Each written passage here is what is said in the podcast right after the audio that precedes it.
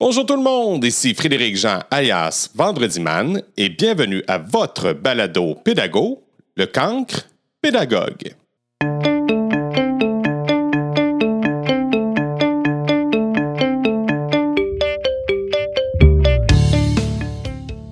Ma prochaine invitée est une enseignante passionnée. Elle intègre justement la méditation et la philosophie dans sa classe depuis maintenant plusieurs années. Elle est formatrice pour l'organisme SEV Formation Canada et pour l'Institut SIM, où elle forme des adultes qui ont à cœur d'amener la méditation dans un milieu scolaire. J'aime autant vous dire que ma discussion avec Geneviève a été très éloquente et j'ai appris énormément sur elle et aussi, en même temps, curieusement, sur moi. J'espère sincèrement que vous allez avoir autant de plaisir à écouter l'entrevue que moi j'ai eu à l'interviewer. Bonne écoute!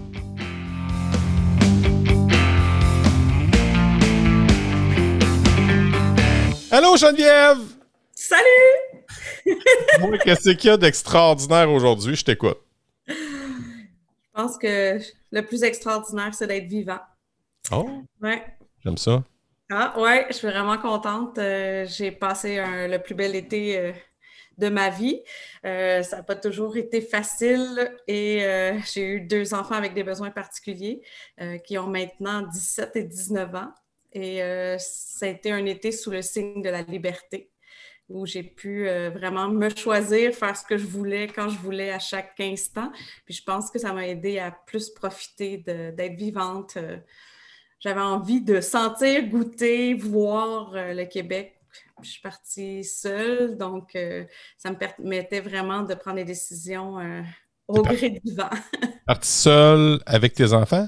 Non, non, non, non, mes enfants, euh, ils ont 17 et 19 ans, donc mon plus jeune qui a 17 ans s'est acheté une maison dans le bas du fleuve. Hein? Ouais, il s'en va étudier, euh, faire un DEP à Matane, donc... euh, Il a acheté une maison? Oui, monsieur. Oui, il s'est acheté une maison.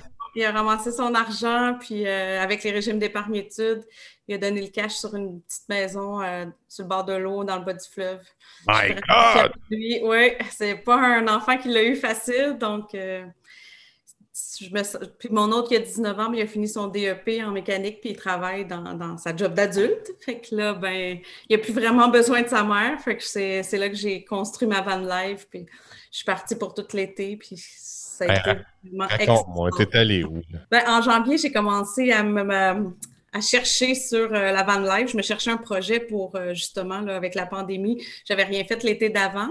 Puis l'été d'avant ça, j'étais allée à Hawaï. Fait que c'était dur à battre quand même. Aïe, aïe. Avec mes deux ados, qui euh, c'était mon rêve là, de- d'amener mes ados en voyage à Hawaï. Fait que là, je me suis dit, il faut que je me trouve un rêve et j'ai décidé de me construire une van. J'ai fait plein de recherches à partir de janvier. En février, j'ai arrêté mon choix sur une Dodge Caravan où j'ai enlevé les bancs. Puis là, j'ai cherché euh, les panneaux solaires, euh, la glacière, euh, le ventilateur, comment mettre l'eau. Moi, j'ai l'eau, l'électricité, là, j'ai tout dedans. Ben J'ai juste voulu simple. Donc, c'était voulu de, de partir seule. Je suis partie dans le 23 juin, la dernière journée d'école. J'ai pris les pédagogiques en congé parce que j'étais à 80% Je travaille quatre jours semaine seulement. OK? Puis, euh, je suis partie dans le bas du fleuve. Je suis arrêtée à Kamouraska, euh, dans la rive sud de Québec, Saint- Baie-Saint-Paul, Saint-Siméon, tout le Saguenay. J'ai fait le tour du lac. Je suis revenue, je suis montée Tadoussac jusqu'à Bécomo. J'ai repris le traversée jusqu'à Matane. Puis là, dans la dernière semaine, j'étais allée dans la Naudière puis dans les Laurentides.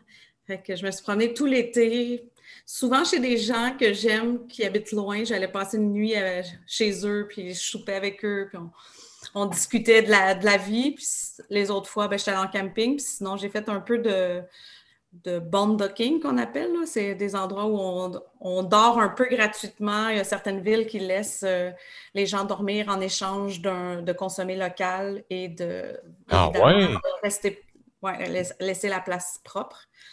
Donc, euh, comme à Robertval, c'est vraiment un bel endroit au bout de l'île. Euh, là- on peut dormir là euh, gratuitement. C'est super beau, on est sur le bord de l'eau. Oh! J'ai eu plein de belles surprises. là. J'ai, rencontré en allant courir euh, à Bécomo, je me suis perdue. Puis j'ai rencontré une madame de 92 ans.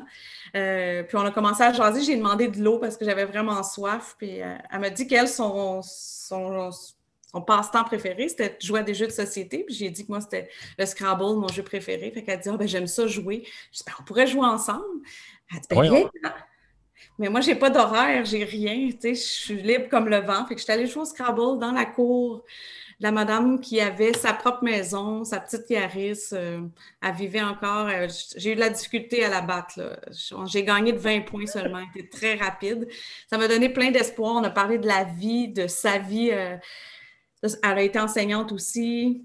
Puis là, ben, quand elle a rencontré son mari, il pouvait la faire vivre, donc elle ne pouvait plus enseigner. elle, a fait des enfants. Puis c'était vraiment intéressant. Je me suis trouvée tellement chanceuse cette journée-là de, faire cette rencontre-là. Puis c'est un peu ça, la van life, c'est que tu sais pas trop des fois euh, où, tu, où tu vas te retrouver.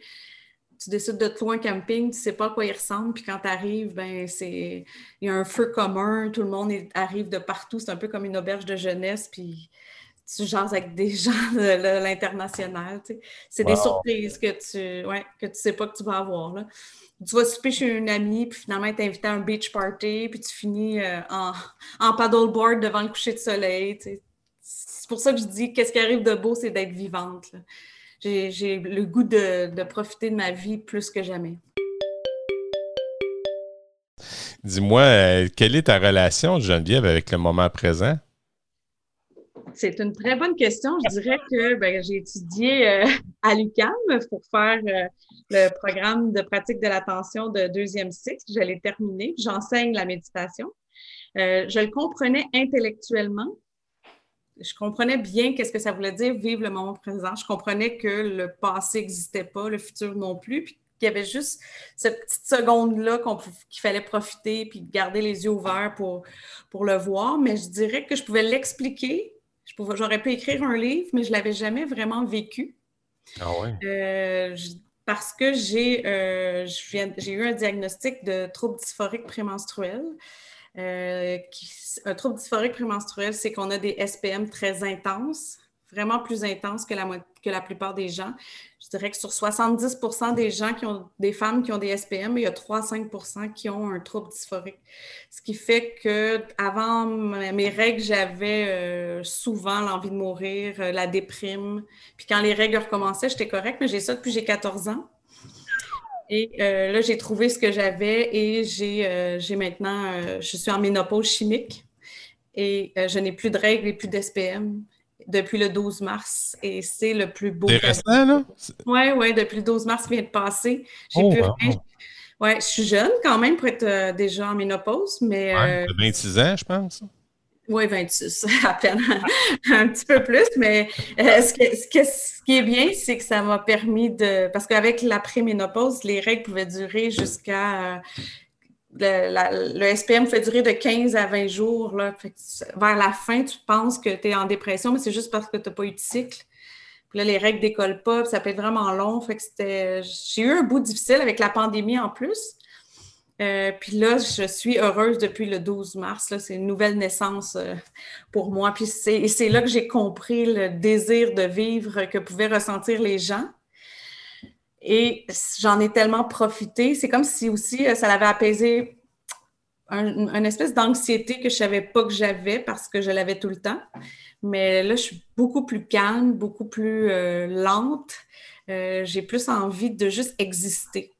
Être là, ça me suffit. Voir des enfants se baigner, je peux passer vraiment plein de temps à, ça. J'ai plus, plus un désir d'être à la hauteur ou d'être bonne, de performer. C'est comme juste ah, j'existe, ça sent bon, ça goûte bon, c'est drôle. Euh, j'ai beaucoup la, la, joie beaucoup plus facile. il faut, parfois souffrir de quelque chose, puis après ça, passer au travers pour en vivre la pleine expérience. Je vais ouvrir une petite parenthèse. Moi, il y a 11 ans, j'ai eu cancer de l'antithyroïde. 12 ans bientôt. Puis, euh, tu sais, quand tu passes au travers de l'assurance, puis tu as passé au travers, mais tu as envie de goûter, puis tu goûtes la vie différemment, tu sais. Oui j'ai comme l'impression que c'est un spectre et il y a des gens qui vont vivre des petites tristesses et des petites joies, mais quand tu es allé vraiment très loin dans le spectre de l'ombre et que tu es allé aussi très loin dans le spectre de la lumière parce que j'ai fait Vipassana, puis tu médites pendant dix jours, puis tu es vraiment euh, comme un peu déconnecté même. Ben, Ben, tu es, tellement euh, dans un état second parce que tu médites 10 heures par jour pendant 10 jours.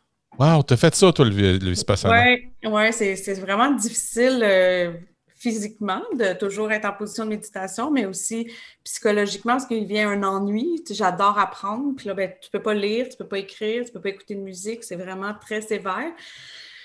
Mais tu, tu, viens que tu sens tout toutes les cellules de ton corps, le sang circuler, tu es tellement concentré sur ton moment présent de ce qui se passe dans ton corps. Fait que j'ai comme un grand spectre. Euh, mon ombre a été très euh, sombre, puis ma lumière a été euh, vraiment lumineuse. Puis là, maintenant, c'est comme si j'avais plus peur ni d'un côté ni de l'autre, puis je faisais juste prendre ce qui venait à chaque moment. Pour moi, c'est maintenant des expériences.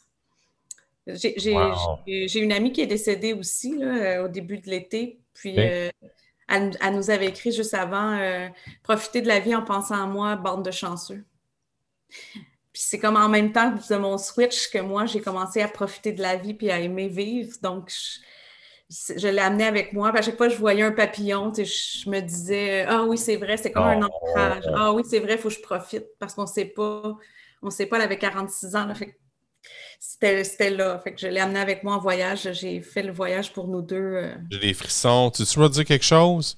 Moi, ma maman est décédée cet été, puis euh, quand je vois un papillon, je dis Salut maman cette année, j'ai eu des papillons comme jamais. J'en ai vu partout. Euh, J'étais allé conduire ma fille euh, à un moment donné. C'était arbre en arbre à Drummondville avec son ami. Puis j'ai puis, j'ai pas participé. J'ai eu une, intervention chirurgicale. Fait que je pouvais pas forcer. Fait que j'ai attendu. J'ai vu des papillons comme jamais. Je dis, vraiment, maman est là. Simonac, salut, maman. Papillons moi. Ah, c'est bien weird, ça, Colin, comme ça on ne sait pas si c'est vrai, mais ça me fait du bien d'y croire. Puis j'ai décidé de garder les croyances qui me faisaient du bien. Ça me fait du bien de croire qu'on a voyagé ensemble. Ouais. Wow. ça me fait aimer plus la vie de savoir que c'est fragile, euh, puis de savoir qu'il me reste encore peut-être 45 ans aussi. En ayant rencontré la dame de 92 ans, ben, on avait 47 ans d'écart. Fait que je me disais, waouh, on peut vivre encore toutes ces années-là, puis euh, en profiter. Oh, tu... viens de me donner un crochet de gauche, là. Je t'ai pas vu venir pas en tout, Wow! Oh, ouais! Après j'ai été faire le tour de toutes mes tantes. Puis je hein? fais le tour. Là, je suis en train d'aller faire le tour. Ben, je suis allée chez mes tantes puis mes oncles. J'essaie d'aller voir euh, justement les, les, les, gens qui euh, vieillissent, puis on ne le voit pas nécessairement parce que nous, on ne se sent pas vieillir. Mais euh, là, j'avais envie d'aller faire le tour de tout le monde. C'est ça un peu que j'ai fait aussi avec ma vanne, c'est d'arrêter chez. Euh, tu sais, j'étais allée chez mon parrain la semaine passée, dormir là, jaser avec lui puis sa blonde, puis prendre ce temps-là, un 24 heures où on passe la soirée, là, je vais me coucher dans ma vanne, puis quand je rentre, on déjeune ensemble, on prend le café ça crée une intimité puis des, conversations beaucoup plus vraies que quand on est plusieurs, euh, plein, plein de monde de, la famille. c'est comme bonjour, bonjour, ça va, je te suis sur Facebook, mais passer un 24 heures avec quelqu'un, ça nous permet vraiment de, parler des vraies affaires, puis ça me nourrit plus que des groupes. Ben, c'est que la connexion, c'est une connexion privilégiée. C'est comme mm. un moment, un cadeau pour toi à chaque fois, c'est capoté. Ah oui. Oui. Je, finalement, c'est ça que j'aime le plus, euh, aller chez quelqu'un et dormir parce que je rentre pas dans, trop dans leur intimité puisque je retourne dormir chez moi parce que j'ai tellement dormi là que j'étais plus, c'est vraiment ma, petite maison. Mais en même temps, je suis vraiment autonome, mais en même temps, j'ai des choses dans ma glacière que je peux apporter, on partage. Des fois, ils, vont m'inviter, des fois, c'est moi qui les invite, mais c'est, ça, ça me on dirait qu'avec le, manque de le manque de contact pendant la pandémie, ça me permettait de, vraiment euh, prendre, prendre des réserves, des réserves d'amour puis de vrais liens. Toi, tu es une personne qui, euh, qui commence à être pas mal connue. J'ai vu, euh, dis-moi, dis-moi, corrige-moi si je me trompe, mais je t'ai vu même à Télé-Québec. Oui, parce que vu que je travaille pour Sève. C'est quoi Sève? SEV, c'est euh, Savoir-être et vivre ensemble. C'est Frédéric Lenoir qui a parti un organisme à but non lucratif. Lui, il s'est dit si tout le monde faisait, tous les enfants faisaient de la philo et de la méditation, euh, on, changerait, euh, on changerait une génération. Là. Il n'y aurait plus de guerre. Pourquoi? Ben, parce que la méditation, ce que ça apporte, premièrement, c'est d'être capable de se connaître et aussi de prendre un pas de recul pour, au lieu de réagir, on est capable de, se calmer puis d'agir sur, pour nommer nos besoins. Et si on fait de la philo, on apprend à vivre ensemble, à discuter, à voir que l'opinion de l'autre, ça nous apporte quelque chose, puis qu'on peut euh, amener euh, une évolution, puis se rapprocher de la vérité. Euh, puis lui a eu cette idée-là, puis il a décidé de, le de partir ce projet-là. Vraiment intuitivement, puis on part ça dans la francophonie. Fait que là, il y a ça au Québec, il y a ça en France, en Belgique, en Suède, je pense au Maroc aussi. Euh, il est allé dans chaque pays, il a dit qui est bon en méditation, qui est bon en philo, puis euh, il a trouvé du monde qui voulait s'occuper de ça. Puis c'est parti, c'est on enseigne aux adultes qui veulent le faire avec les enfants dans les écoles. Ben, voyons. Oui, fait que moi, j'ai fait la première cohorte en 2017. J'étais étudiante, j'ai suivi le cours. Puis euh, j'ai adoré la philo.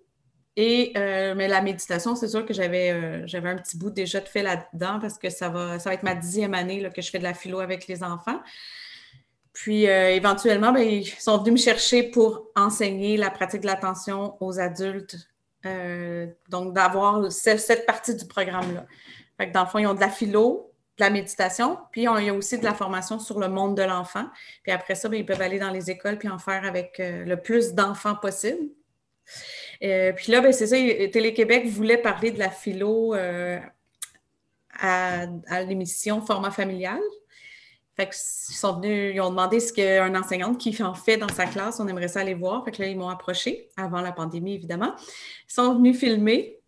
Et la recherchiste qui était euh, dans de cette émission-là est venue me chercher aussi pour l'école à la maison. pendant la pandémie, j'ai fait deux capsules, une sur la gratitude et une sur le, changement, l'impermanence. Puis, euh, fait que j'ai fait ces deux émissions-là pour l'école à la maison. J'ai vraiment aimé ça. Puis, il y a quelques. Ça, peut arriver des fois qu'il y a des gens qui, vont euh, me demander de faire des entrevues. pour moi, ce que j'aime encore, c'est être avec un groupe d'élèves et euh, les accompagner à, être et lâcher toute la performance, puis lâcher le, Hey de réussir puis d'être à la hauteur. Non, tu n'as pas toujours besoin d'être à la hauteur. Tu n'as même pas besoin d'être bon dans tout. Moi, je ne suis pas bon, je suis pas bonne au mini-pot, puis j'assume. pas grave, Puis là, si tu veux être bon dans quelque chose, tu te pratiques. Le cerveau, il est fait euh, de façon à ce que d'autres liens vont se créer, puis tu vas pouvoir développer tes capacités. Mais si tu n'as pas besoin d'être bon là-dedans, tu assumes que tu n'es pas bon, puis on vit bien avec ça. c'est ça, là, on travaille euh, l'estime de soi. J'ai fait un projet sur l'estime de soi euh, que j'ai créé euh, sur plusieurs années. que de septembre à juin, on travaille toutes les composantes de l'estime de soi pour arriver à, la fin de l'année d'assez belles transformations. Puis on médite à tous les matins. On fait de la philo à toutes les semaines. Puis tout ça mis ensemble. on fait de l'impro aussi. Euh, et ils sortent de leur zone de confort, ils apprennent à prendre des pas de recul, euh, à discuter entre eux, à avoir des habiletés de pensée. Par exemple, quand on discute, ils vont dire euh, J'aurais un exemple, j'aurais un contre-exemple, je voudrais y mettre une hypothèse. je pense qu'il faudrait définir ce mot-là si on veut continuer parce que peut-être qu'on ne le comprend pas de la même façon. C'est tout voir l'autre côté de la médaille. C'est toutes des habiletés de pensée qu'on insère tranquillement, puis à la fin, c'est vraiment beau. C'est dommage parce que l'année passée, je n'ai pas pu, mais les années d'avant, j'ai toujours des gens qui viennent euh, assister à des communautés de recherche philosophique puis, et en ressortent avec beaucoup d'espoir pour, euh, pour le, futur. C'est beau de voir des enfants, la sagesse des jeunes. déjà, la philo à l'élémentaire, au primaire. Oui, mais on ne parle pas des philosophes. Dans le fond, ce que je fais, c'est par exemple, je vais raconter une histoire où euh, il y a, des enfants, les parents ont menti aux enfants pour faire une surprise et tout. Puis là, ils disent, est-ce que la question, ça va être, est-ce qu'on doit toujours dire la vérité? Ah. Fait que là, il y a des enfants qui vont dire, oui, il faut toujours dire la vérité, c'est important parce que de toute façon, ça va finir par se savoir. Puis là, il y a quelqu'un qui va lever la main qui va dire, oui, mais si on veut préparer une surprise, là, peut-être que c'est mieux de compter une menterie. Aïe, aïe. Là, une autre personne va dire, euh, aussi, si quelqu'un veut cogne à notre porte, puis nous demande si nos parents sont là, puis qu'ils ne sont pas là, Mais pour se protéger, ce serait mieux de dire, euh, d'inventer une petite menterie. Fait que là, on, essaie de trouver les critères. C'est quand on peut mentir? Bien, si on peut protéger la, vie de quelqu'un, euh, puis est-ce que dans tous les contextes, ça fonctionne? Parce que là, il y en a un qui avait dit, euh, par exemple, si dans un pays non démocratique, puis que la police te demande euh, où tu t'en vas, ben, tu ne peux pas dire je me sauve, j'ai pris tout mon argent et mes bijoux et je m'en vais. surtout si la police est corrompue, c'est mieux de mentir. Puis là, on déconstruit, dans le fond, des croyances qui peuvent être. Ouais, on, essaie d'éliminer la pensée binaire, dans le fond, de, au lieu de se dire oui, c'est tout le temps ça ou c'est non, c'est jamais ça mais on essaie de voir le ça dépend en utilisant des exemples, des contre-exemples, euh, en essayant de définir des mots, de trouver des caractéristiques, de voir dans différents contextes. Par exemple, euh, eux, ils disaient qu'ils n'étaient pas riches, puis on a regardé qu'est-ce que ça prend pour être riche. Puis là, au début, ils vont sortir trois garages, plusieurs autos, puis un spa, mais là, on se pose la question, est-ce qu'on peut être riche et avoir un garage? Est-ce qu'on peut être pauvre et avoir un garage? Puis là, on, définit comme ça qu'il reste à la fin, euh, pour être riche, ça prend absolument euh, un toit, ça prend absolument euh, un frigo, parce que dans tous les contextes, les riches ont un frigo. Ça prend un travail, un moyen de transport pour se rendre, pouvoir être soigné. Fait que c'est ça qui sort. Puis à la fin, ils réalisent qu'ils sont riches. Fait que c'est beau, c'est tripant de faire de la philo avec des enfants. Puis là, on est en train de créer du contenu pour euh, les centres jeunesse aussi. Ah, voyons donc, pour vrai? Oui, pour essayer d'amener euh, dans les centres jeunesse euh, de la philo et de la méditation. puis je travaille aussi pour l'organisme Jeune, Jeune en tête, puis c'est pour la santé mentale pour les adolescents. Oui, puis pour SIM, avec Sonia Thorne. Oui. Oui, c'est ça. J'ai fait. Euh, je dirais que j'ai comme créé une expertise un peu dans le domaine de méditation philosophie. Mais il y a plein d'autres choses qui m'intéressent, puis je continue à, chercher. Mais l'idée d'être dans un centre de jeunesse, c'est capoté. Tu sais, dans, euh, dans, les enregistrements de la saison 2 à l'automne, j'ai rencontré Louis-Dominique Manuel, qui est un de mes amis d'université, que lui, pendant l'été, il a été intervenant dans des centres de jeunesse. Il y avait un programme comme quoi qu'il pouvait aller faire un job d'intervenant, puis il est enseignant dans la vie de tous les jours. Fait qu'il a pris ses mhm. vacances une journée, deux journées, des fois trois journées semaine, puis il était faire le travail, l'overflow qui vivent la DPJ, puis je l'ai eu un, eu un entretien avec. C'est vraiment enrichissant. Puis là, toi, tu vas embarquer cette affaire-là en plus. C'est que j'ai comme l'impression que ce qui est en train de se passer, corrige-moi si je me trompe, mais j'ai comme l'impression que c'était deux silos, puis de plus en plus, on est en train de. c'est en train de se rapprocher, là, ces deux mondes-là. -là, Qu'est-ce que tu en penses? Ça serait, ça serait bien euh, de, d'ouvrir les portes, d'ouvrir les portes des centres jeunesse pour pouvoir euh, élever les enfants par une communauté.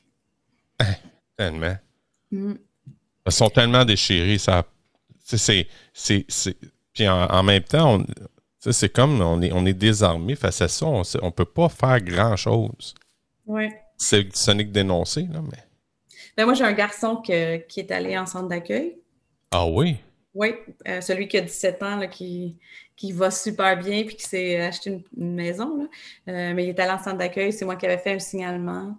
Puis euh, eux, ils l'ont vraiment beaucoup aidé. Puis il a rencontré des beaux adultes. C'est sûr que. Signalement?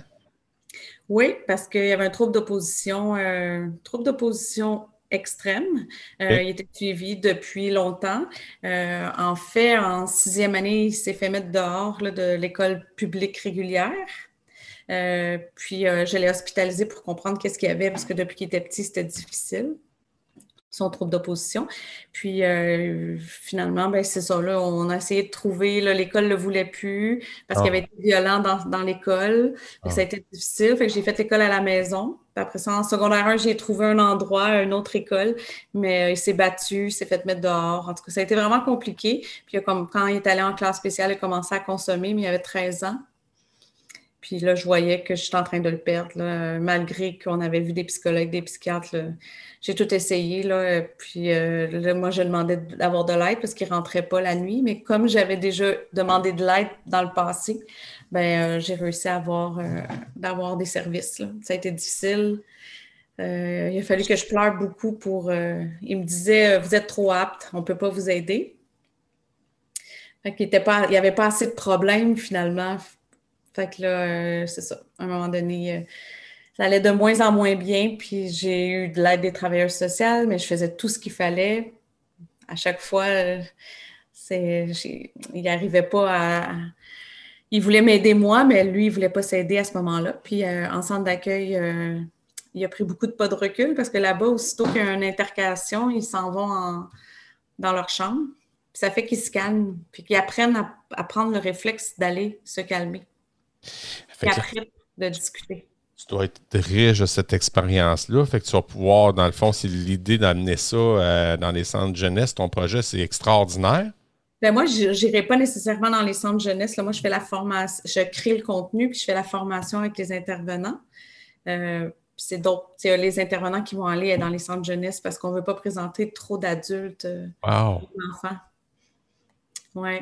Mais oui, ça me tentait de donner au suivant. j'ai eu beaucoup d'aide, ça a sauvé sa vie. Il dit lui-même que. Ah oui?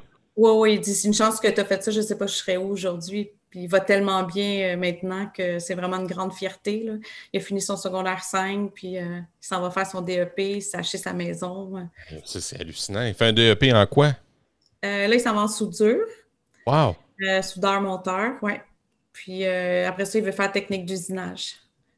C'est comme un, une espèce de génie. Il fait de la mécanique, il fait de l'électricité, euh, il fait de la plomberie, de la menuiserie. Il peut faire tous les travaux manuels. C'est un autodidacte. Euh, il est déjà capable de souder vraiment.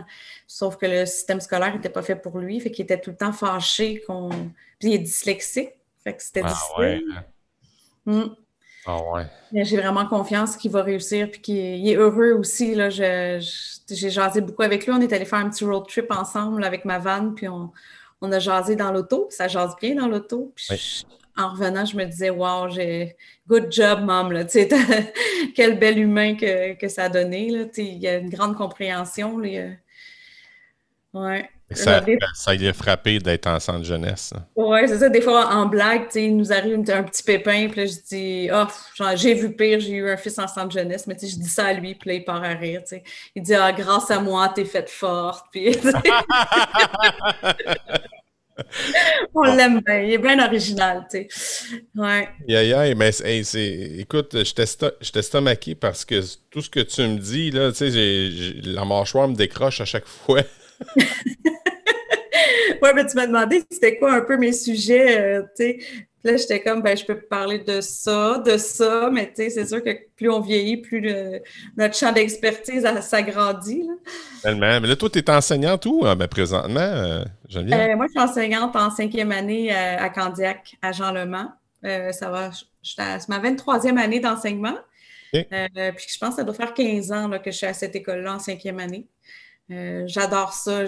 c'est une belle liberté parce que quand ça fait longtemps que tu es dans le même, dans le même degré, ben, je sais exactement quoi faire. J'ai fait de la quatrième, de la sixième aussi. Euh, j'ai plus de cahier d'exercice, j'ai plus rien. Moi, oh. je, pourrais commencer demain recevoir un groupe. Là, je, je, fais tout le temps la même chose à tous les jours pour installer une routine. Là, on médite, puis après ça, je donne une petite phrase en dictée que j'invente. Puis on fait toute notre grammaire à partir de ça. Je travaille avec la littérature jeunesse. Puis euh, en mathématiques, je fais des cartes d'organisation d'idées. Puis on, crée un problème, puis on essaye de le résoudre ensemble. C'est vraiment très agréable maintenant. C'est comme si j'avais encore l'énergie parce que je suis très jeune. Et mais genre, je suis rendue avec de la sagesse et beaucoup de cheveux blancs. Euh, fait que je suis comme dans le plus beau, je trouve. C'est vraiment agréable. Pour moi, ce que, j'entends quand tu me parles de ça, chez nous, c'est conflictuel, OK? Parce que chez, nous, dans mon environnement, dans ma bulle, avec mes collègues, ce que j'entends, c'est le manque de temps. là, moi, je, t'écoute, puis je trouve que tu as pas mal de temps. bon, faut dire que je travaille quatre jours semaine depuis presque 18 ans. Euh, je ne fais pas univers social, sciences techno. Je le laisse à une merveilleuse enseignante qui est super dynamique puis qui fait ça tellement mieux que moi. Euh, donc, le fait de ne pas avoir ces deux matières-là, il me reste français, maths, estime de soi, le projet que je fais en éthique et culture religieuse, puis les arts plastiques. Fait que j'ai comme j'ai juste ces quatre matières-là, puis j'ai créé euh, une routine dans la journée qui fait qu'on voit des 15 minutes de tout. OK. Fait que ma phrase du jour, par exemple, où je fais ma grand-mère, ben c'est peut-être 15-20 minutes. Puis après ça, on range. C'est sûr qu'il y a des élèves qui ne se sont pas bien corrigés parce que je corrige au tableau, puis on en discute en corrigeant. Puis eux autres, si je ramassais les cahiers, probablement qu'il y aurait encore des erreurs. Mais je me dis que si l'enfant, ne l'a pas corrigé, c'est parce que c'est trop loin de sa zone proximale d'apprentissage c'est tellement loin que même si je le ramasse puis que je le corrige, il ne va pas regarder ce que j'ai corrigé. Comme je le fais à tous les jours, 180, 160 jours par année, je reviens tout le temps sur la classe des mots, je reviens toujours sur euh, les fonctions dans la phrase, mais plusieurs fois dans l'année, un petit peu. Et quand ils sont prêts, ils l'attrapent. Ils attrapent la connaissance puis sont capables de l'utiliser. Fait tout de suite, quand j'ai terminé ça, après ça, euh, par exemple, je vais lire euh, un album jeunesse puis on va en discuter, on va, on va mettre, émettre nos intentions et tout. Mais c'est 160 livres d'albums jeunesse que je vais leur lire dans une année. Fait qu'à la force de se faire lire des histoires, ben, ils viennent avec un bon vocabulaire, à, comprendre toutes les, sortes d'auteurs, puis les intentions de l'auteur et les messages qui sont derrière. C'est vraiment, c'est vraiment une façon d'enseigner qui est un petit peu chaque jour. C'est une petite bouchée euh, de bébé Lala, mais chaque jour après ça, on fait les ateliers d'écriture après la récré. Mais si tu écris pendant 160 jours de suite, euh, tu écris tout le temps, tu as toujours une demi-heure d'écriture. Ou, après le dîner, c'est 30 minutes de lecture, puis j'ai comme pas loin de 2000 livres dans ma classe. Euh, les élèves vont, aimer lire, ils vont rentrer dans leur zone de lecture, ils vont lire des bandes dessinées, des romans, puis à un moment donné, ils vont devenir des vrais lecteurs quand ils arrivent pour faire euh, les petits examens de lecture, que je passe encore. Je ne suis pas une école alternative où je fais encore des examens. Ils sont bons parce que la motivation est là, parce qu'ils ont confiance, euh, parce qu'on a travaillé beaucoup la gestion du stress aussi par la méditation, par, euh, ben, par l'estime de soi, par se, se, rendre compte que l'examen n'est pas notre valeur, que ça c'est qu'ils peuvent faire leur mieux, puis de toute façon, on va le reprendre, puis qu'on est des enfants.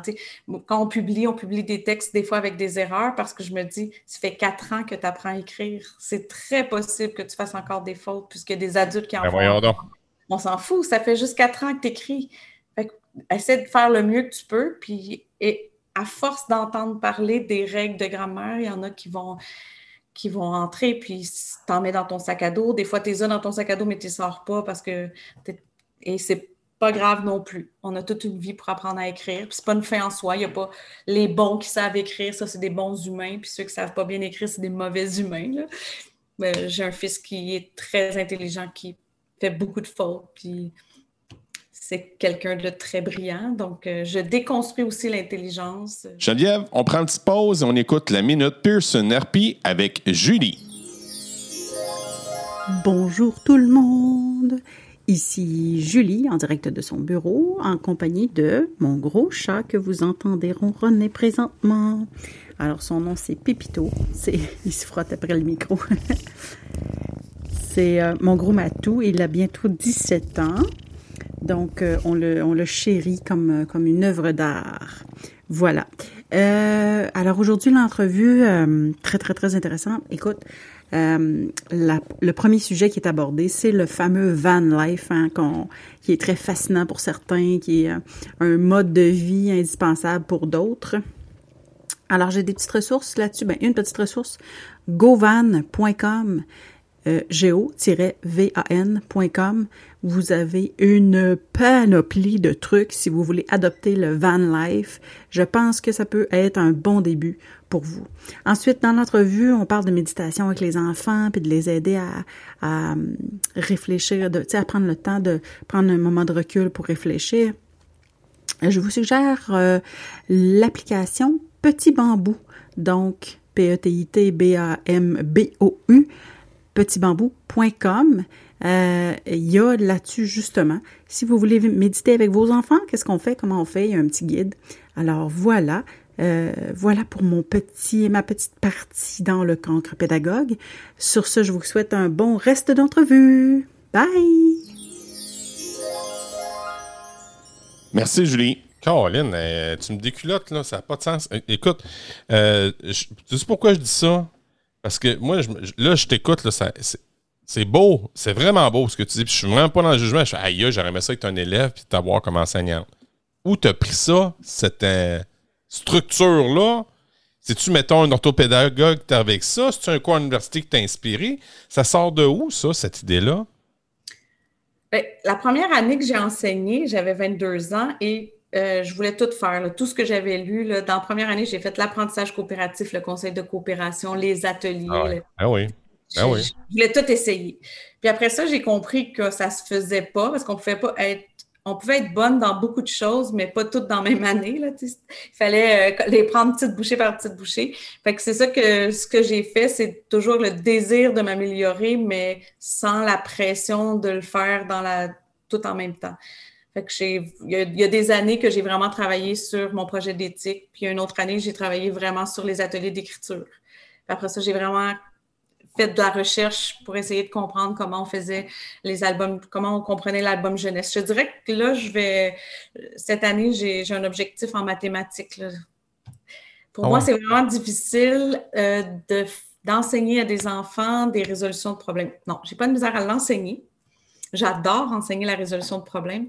Euh, j'ai de la difficulté à l'évaluer parce que les problèmes souvent sont euh, pas adéquat pour des enfants. Par exemple, il faut que je. Le maire a demandé aux enfants de créer la mosaïque euh, en avant du, palais de justice. Ben, le maire, il n'y a pas des employés, là. Ça se peut pas, là. Un maire qui demande ça à des enfants de 10 ans, tu sais. en plus, il leur demande. Non, non, mais tu sais, il leur demande de le faire sans calculatrice en plus, avec des traces de 8 heures, tu sais. Voyons, c'est qui, c'est qui ce cave-là, tu sais? Puis ça, c'est quand c'est pas des extraterrestres qui ont séparé un vaisseau en trois, puis qu'il faut que tu trouves combien de tissus tu vas mettre sur leur vaisseau, tu sais, parce que tu ah. trouves l'air, là. Fait Aïe, aïe, J'ai vraiment de la difficulté de. Tu sais, autant euh, je suis capable de tout intégrer mes matières ensemble pour que ça y aille avec la vraie vie. Tu n'es pas en train d'écrire pour un, un, examen ou pour un exposé oral ou pour une production écrite. Tu es en train d'écrire parce qu'on écrit un roman dans la vraie vie. On est en train d'écrire un recueil de poésie ou un documentaire mais de réussir à intégrer des mathématiques pour vrai, hmm. avec les situations d'apprentissage qu'ils nous donnent, euh, ça ne rentre pas dans ma tête. Fait que là, j'ai demandé à la conseillère pédagogique. Fait que probablement que l'année prochaine, je pourrais t'expliquer comment être bon en maths parce que là, c'est ma faille pour l'instant. moi, je suis prof dans c'est pas pour rien, c'est parce que je suis mauvais en maths. je vais t'ouvrir une parenthèse. J'ai fini mon bac en enseignement préscolaire primaire. Je suis tranche de vie, là, OK? Ça, me dérange pas que le monde sache, c'est très drôle. Moi, j'avais. Je travaillais très dur. Je, faisais quasiment du 35-40 heures semaine à travailler. Puis j'avais j'étais à l'université comme étudiant. J'en travaillais une shot, OK? Puis, j'avais pas de prêts et bourses. J'avais des parents qui m'aidaient, mais tu sais, strict minimum. Puis, tu sais, ils faisaient ce qu'ils pouvaient, puis c'est bien correct. Euh, puis, à un moment donné, j'avais travaillé très fort la veille euh, dans un restaurant, au pub universitaire à l'Université Laval. Puis, après ça, le lendemain matin, à 8 h, j'avais un cours de maths. Alors, je m'assois dans mon cours de maths. J'écoute le cours de maths. il y a des explications. Je suis assis, tout va bien. Puis, à un moment donné, je reçois un coup de coude sur le, flanc. C'est ma femme. Toc! Là, je, là, je fais, quoi? Qu'est-ce qu'il y a? Elle dit, tu dormais? Je rêvais que j'écoutais le cours. ça s'appelle Ah, j'étais fatigué, j'étais comme ça. Ma blonde me l'a dit, elle me l'a montré, j'étais comme ça. Je ronflais. Il fallait que je sois brûlé. Fait que j'ai réduit mes heures, là, mais tu sais, pour te dire comment euh, les mathématiques, là. Euh, C'est pas ta matière? Non, moi, on était chanceux parce qu'on avait une coloc avec nous autres. On avait, pendant cette année-là, on l'avait accueillie parce qu'elle était, s'est séparée de son, son, son, amoureux. Puis elle était très forte en maths. Fait que là, on écoutait. Là, moi, ça faisait. Ça tenait, mettons, par un fil. Ah oui. Il n'y a plus de service au numéro que vous avez composé. Rappelez plus tard. C'est ça. elle venait me voir, puis elle me redonnait le cours au complet. Puis je faisais Ah, OK. Spécial. Oui, puis ma force. Mais ça, on a le droit. Les, enfants ils ont de la difficulté à comprendre. Oui, mais moi, je ne comprends pas tout de suite. Mais tu t'en vas où? Tu es pressé d'aller où? J'ai toute l'année pour te le montrer. C'est pas grave de ne pas comprendre tout de suite. Il n'y a pas un prof qui dit Moi, je m'en vais en enseignement, j'espère le dire juste une fois que ça prend un S avec tu. Ouais, mais attends un peu, en intensif, en intensif, c'est ça. Tu sais, euh, moi, moi j'enseigne en anglais intensif, puis mon prof, l'autre côté, qui, qui que j'avais comme collègue, lui, c'était ça. Lui, son image, là, c'était un, un, TGV. Là. Ouais. Fait que si tu passes, tu passes. Tu sais, c'était intense, là. Mais c'est bien pour certains enfants. Ouais. Mais pour d'autres, euh, ça augmente l'anxiété. Puis... Tellement. Ça l'empêche d'avoir accès au plein potentiel. Quand l'enfant est nerveux, ça il a tellement peur que c'est son cerveau limbique qui, entre en, qui prend le front, puis il est plus connecté à la partie qui est capable de réfléchir. Alors, aussitôt qu'un enfant a de l'anxiété, on doit arrêter de lui enseigner. Par exemple, quand j'enseigne la division à crochet, c'est très, très utile dans notre vie d'adulte. J'enseigne ça, puis là, je leur dis, regarde, je vais, en, je vais en faire 10 aujourd'hui avec toi. Il y en a quelques-uns qui vont sauter l'autre bord puis qui vont le comprendre.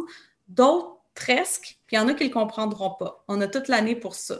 Puis là, je parle. Puis là, il y en a qui, comprennent vite, évidemment, qui pourraient donner le cours euh, à la oh, fin. Mais il y en a d'autres qui ils, se mettent à paniquer. Oui, mais moi, je ne comprends pas. Oui, mais là, pourquoi tu descends le chiffre? Puis là, ils se mettent à. Puis là, je leur dis Hey, tu vas fermer ton livre, puis tu vas aller lire dans le coin de lecture, va relaxer. Pour vrai? Oui. Je vais te l'enseigner demain. Aujourd'hui, il est trop tard. Parce que le cortex, le cerveau dans la main, là, quand ton cerveau limbique, le cerveau préhistorique a peur, et là, l'enfant il a peur de ne pas comprendre, c'est pas une peur qui est, qui est réelle, qui est dangereuse, c'est pas un mammouth, mais l'enfant il a peur, et là, ça déconnecte sa partie qui est capable de réfléchir, puis il n'a plus accès. Puis le lendemain, je lui réexplique un à un, puis il comprend rapidement, puis... Je... peux expliquer ça euh, au, euh, au, au, ministère de l'Éducation, ça, ces affaires-là? Je dirais qu'avant, j'avais un grand désir de faire changer les choses, puis j'avais commencé à faire ma maîtrise pour aller enseigner à l'université aux personnes du bac, du préscolaire primaire. Ça, c'était mon rêve. De... Puis je voulais monter un cours qui allait avoir, euh, ben, ça allait s'appeler Savoir-être et vivre ensemble au primaire, au préscolaire primaire. Et il y aurait eu de la, méditation où il y aurait un 15 heures de méditation euh, avec les étudiantes et les étudiants. Il y aurait un 15 heures qui est sur de la philosophie. Puis il y aurait un 15 heures qui serait sur euh, l'éducation relative à l'environnement. Fait que je me disais, si tu sais être bien avec toi-même, discuter avec les autres et prendre soin de la planète et que tu t'en vas enseigner au préscolaire primaire, à l'intérieur de toi, il y a déjà quelque chose, tu n'as pas besoin, euh, il y a déjà quelque chose qui est, qui est apaisé puis qui, qui a confiance qu'on peut faire une différence pour les enfants.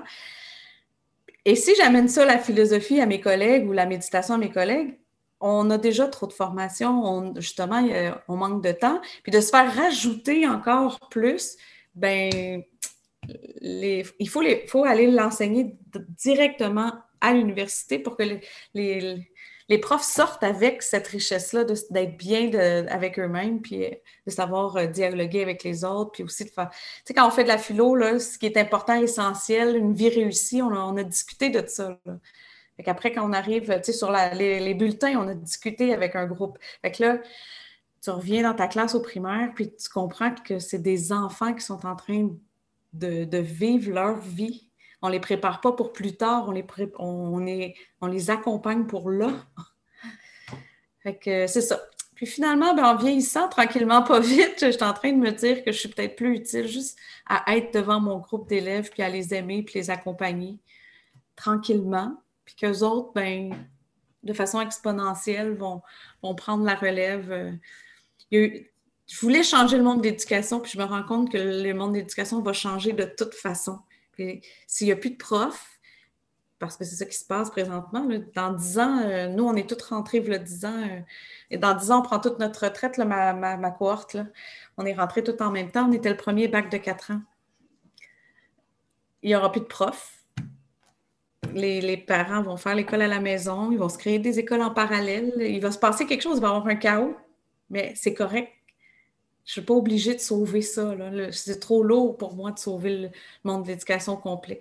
Fait quand on, quand on me questionne, je vais, je vais donner mon opinion, mais c'est juste une opinion parmi d'autres. Puis je fais confiance que les jeunes qui s'en viennent vont, vont trouver des bonnes idées aussi.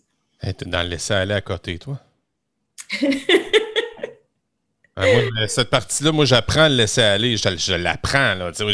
La, la, pandémie m'a fait travailler ça, une affaire extraordinaire. C'était extraordinaire ce que j'ai vécu. Puis je l'ai déjà dit dans d'autres entrevues. Moi, le 2020, 2021 étaient des années de compassion. Oui. C'est. Pour toi-même ou pour les autres? Les deux. Mm. Les deux. J'ai encore beaucoup de travail à faire. C'est.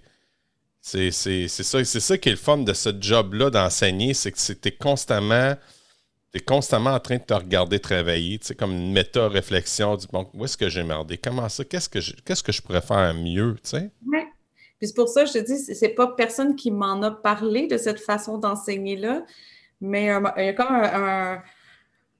Tout d'un coup, je fais des matchs de maths, là, des jogging mathématiques. Puis là, j'essaie ça pendant un petit bout, puis je me rends compte que la rétention est vraiment meilleure quand je repose les questions du début de l'année tout le temps. Je fais 10 questions à tous les jours après la période de lecture. Je compose 10 questions au tableau, puis ah je fais hein? toujours sur ce qu'on a vu depuis le début. Je peux te dire que le nom des triangles, je l'ai posé tellement de fois qu'ils peuvent te dire c'est inutile le nom des triangles, tu vas me dire, mais il faut l'enseigner. Fait je redemande le nom des triangles à chaque, à chaque fois. Euh, et ça, passe de la mémoire à court terme jusqu'à dans la mémoire à long terme. Puis là, quand j'ai été persuadée que ça marchait, ben là, ça s'était installé. Puis après ça, ben, j'ai fait les ateliers d'écriture. Plus tu commences à en faire, plus tu te rends compte que plus tu mets du temps à écrire, plus ils deviennent des vrais auteurs, puis qui écrivent vraiment bien, puis qui se tirent vers le haut, puis qui ils vont avec leurs partenaires, puis qui se lisent, puis qui se donnent des vrais conseils d'auteur. Puis là, c'est tellement beau que tu te dis, mon Dieu, c'est ça, ça fonctionne. Mais j'ai essayé d'autres choses aussi. Puis tu décès erreur, puis à la fin, tu gardes juste ce qui fonctionne. Puis je me dis que dans dix ans, je vais être une machine. tu comprends ta retraite je me rappelle, j'étais jeune, là, 23, 24, puis je me disais, hey, quand je vais prendre ma retraite, je vais être vraiment bonne. Ouais, dans deux, euh, ça, c'est, là deux ans, ça. Hmm. ouais, ah non, mais c'est, extraordinaire. En tout cas, là, j'ai, j'ai, bu tes paroles. Euh, là, la, seule chose qui me pop là, à, écouter ce que tu dis là, puis sûrement d'autres enseignants qui doivent se poser la question qu'est-ce que la direction va penser de moi? Je commence à faire ça. Ben là, comme je dis, ça fait longtemps que je suis à la même école. Ah, tu fais que tu as la stabilité. C'est vrai? Ben, ben, quand mes élèves sortent de ma classe et qu'ils s'en vont en sixième année, ils sont prêts. Oui, c'est ça. Ils sont prêts. C'est vraiment des bons écrivains. Ils lisent beaucoup. On a fait beaucoup, beaucoup de tâches euh, complexes ensemble, en équipe, en équipe de deux. On est revenus, on a fait du modelage.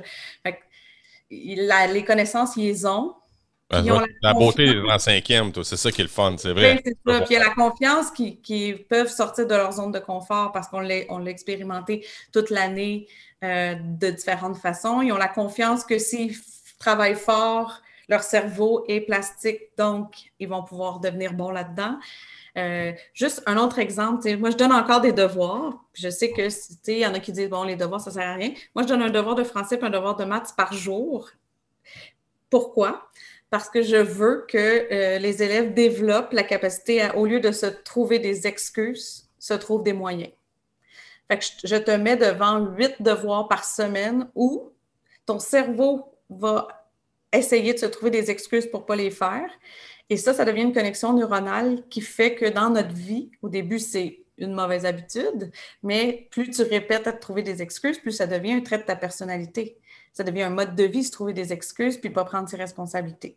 moi, je leur dis, moi, je t'offre la possibilité de te créer une connexion neuronale de a un problème, une solution. Fait qu'on va le répéter toute l'année comme ça. Fait que si tu n'avais pas, pas ton cahier ou tu vas te trouver une solution. Qu'est-ce que tu peux faire maintenant? Ouais. Qu'est-ce que tu as fait? Ben, finalement, j'ai appelé telle personne, elle m'a pris une photo, elle me l'a envoyée, ma mère me l'a photocopié. Ton devoir est fait. Ah, j'avais pas telle affaire, mais finalement, ma mère m'a posé des questions, puis on s'est pratiqué sur une feuille, regardez la feuille. C'est beau, c'est fait. Et là, j'en parle, je, valorise la solution. L'élève, c'est de trouver des solutions pour le faire. À la fin de l'année, s'il y a un élève qui vient me voir, ben on dit s'il y a un problème, puis tout le monde crie il y a une solution. Ça devient une évidence que s'il y a un problème, il y a une solution. C'est tellement ancré en eux qu'après, ben, ils n'ont plus ce doute-là, puis ils deviennent très débrouillards puis créatifs pour trouver des solutions. Je pensais pas vivre ça avec toi, Geneviève, aujourd'hui. Je t'en remercie. Là, on est, là, le temps va super vite. On pourrait jaser pendant trois heures, je suis convaincu. Écoute, on, se réinvitera, OK? Ça va me faire plaisir. parfait. Fait que là, on est rendu déjà dans ma dernière portion. OK? Je te pose des questions. C'est ta réponse qui importe. Si tu es allé cours, vas-y cours. Sinon, je te suis avec ma planche de surf. C'est bon. OK. Pour Geneviève, l'éducation, c'est? L'arme la plus puissante pour euh, ouvrir les esprits, faire des changements. Hmm.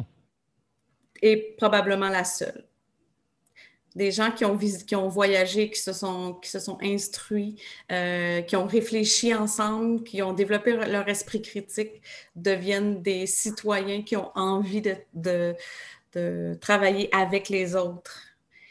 C'est quelqu'un qui a voyagé, c'est difficile après d'être raciste. Parce qu'il a vu que dans d'autres pays, c'était lui qui était la personne différente. Euh, moi, je, quelqu'un qui parle plusieurs langues va avoir euh, une meilleure compréhension quand il va aller dans d'autres pays, il va être capable, justement, moi, je, suis allée, j'ai rencontré des gens qui, venaient de l'Ontario, on était au, Costa Rica, on a parlé en anglais tout le long, mais ils n'auraient pas pu parler français, C'est moi qui ai la liberté de pouvoir parler avec qui je veux. pour moi, l'éducation, c'est l'éducation des femmes et même des jeunes garçons. Tu sais, quand j'ai parlé cette année des pensionnats à mes élèves, des pensionnats autochtones. Euh, on, a, fait une communauté de recherche philosophique là-dessus. Puis là, il y a un petit garçon qui a dit euh, Ben, je peux pas rien faire pour ce que mes ancêtres ont fait, mais par exemple, je suis un homme blanc, puis je vais vous aider, moi. Quand je te dis que l'éducation, c'est ça qui peut permettre des grands changements. C'est la façon euh, la plus utile et la plus pacifique de faire des changements dans le monde. Vrai.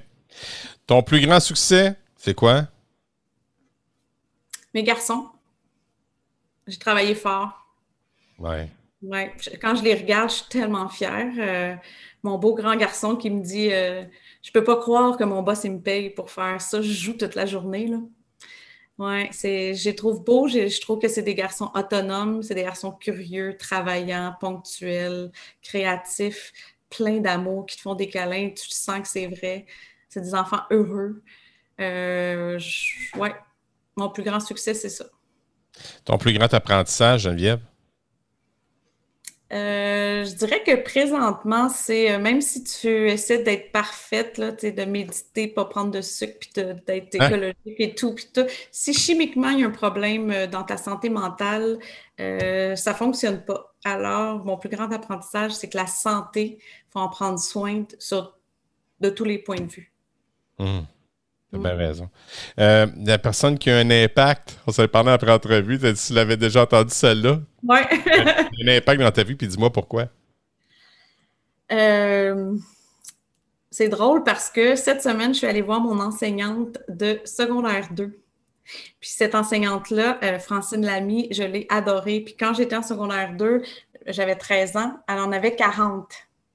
Je l'ai retrouvée, euh, j'en avais 43, puis elle en avait 70. Wow! Puis on est allé manger au restaurant ensemble, on a jasé de plein de choses. Puis elle, elle m'a vraiment ouvert euh, euh, des horizons, mais aussi c'était un bout de ma vie où j'allais pas bien en secondaire 2. Mes parents se séparaient, puis j'étais victime d'intimidation et tout. Puis elle a vraiment pris soin de moi pendant toute l'année.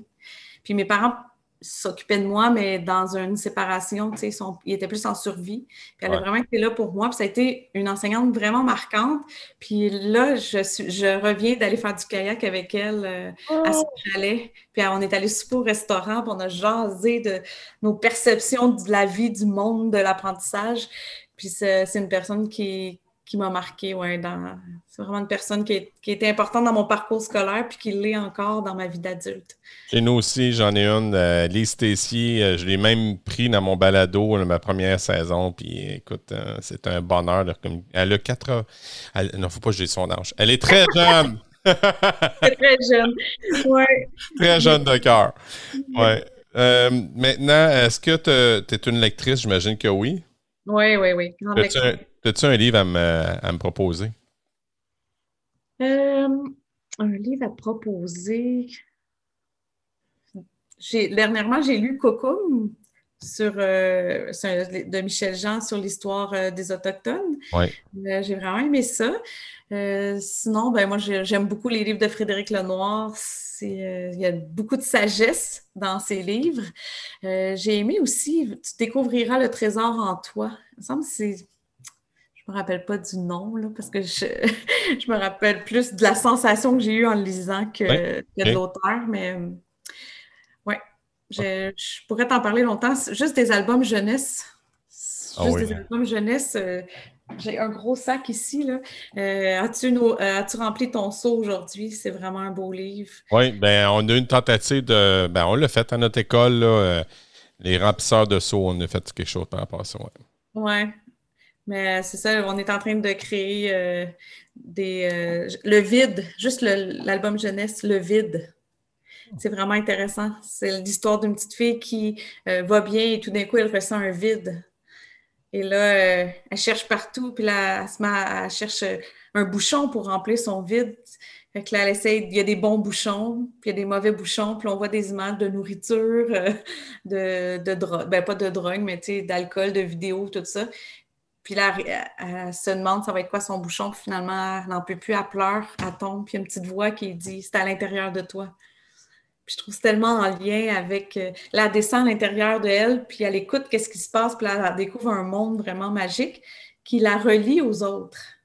Puis là, son bouchon se vide, se, rapetisse, mais pas complètement, parce qu'il est important quand même d'aller, d'aller voir notre monde intérieur, puis d'aller visiter ce vide-là qui nous apporte justement euh, une, euh, une meilleure connaissance de soi.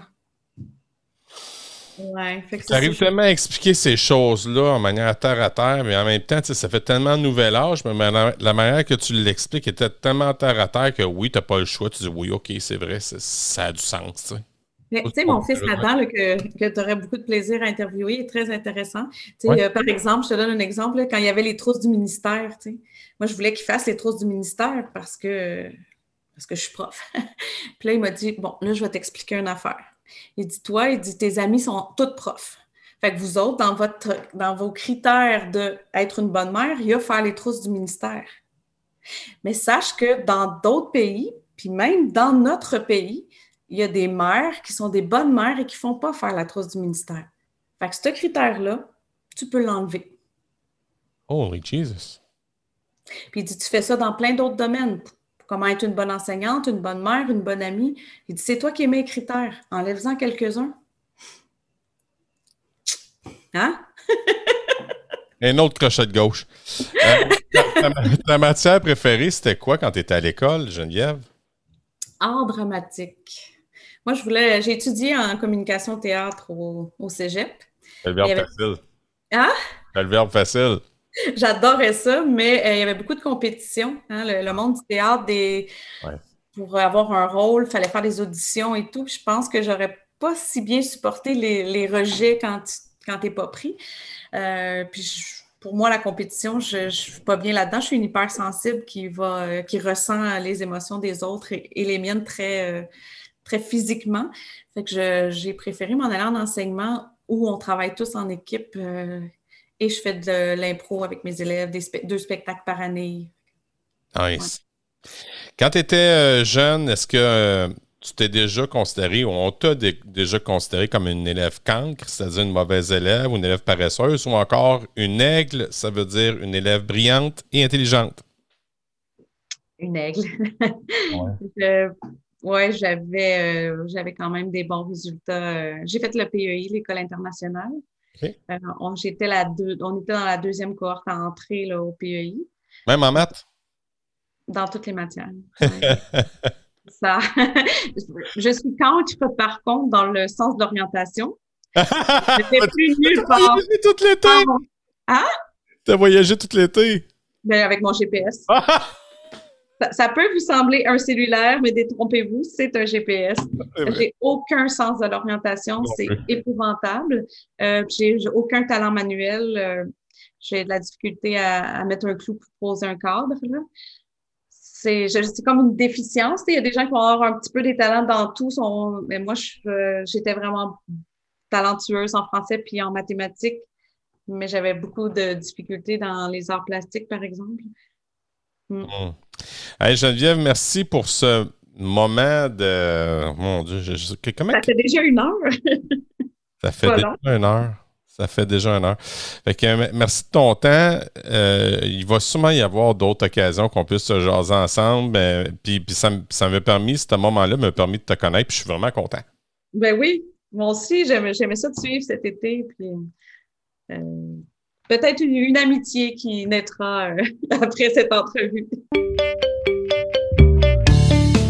C'est ce qui conclut cet huitième épisode avec Geneviève. La semaine prochaine, je m'entretiens avec un ami de longue date. Louis-Dominique Manuel est un enseignant du coin de Montmagny. Il a vécu une expérience hors du commun. Il va nous relater son expérience qu'il a vécue à titre d'intervenant pour un centre jeunesse dans le coin de Montmagny. Un travail qu'il a exécuté pendant ses vacances d'été. Un merci spécial à mon frère Bob pour cette mélodie et un merci spécial à Julie Courtois et Yannick Fortier pour votre aide. Et je ne dois pas oublier l'apport important qu'il y a avec Pearson RP pour mon projet. Puis avant de terminer, j'ai envie de vous dire Hey guys, think love! Salut tout le monde, à bientôt! Ciao!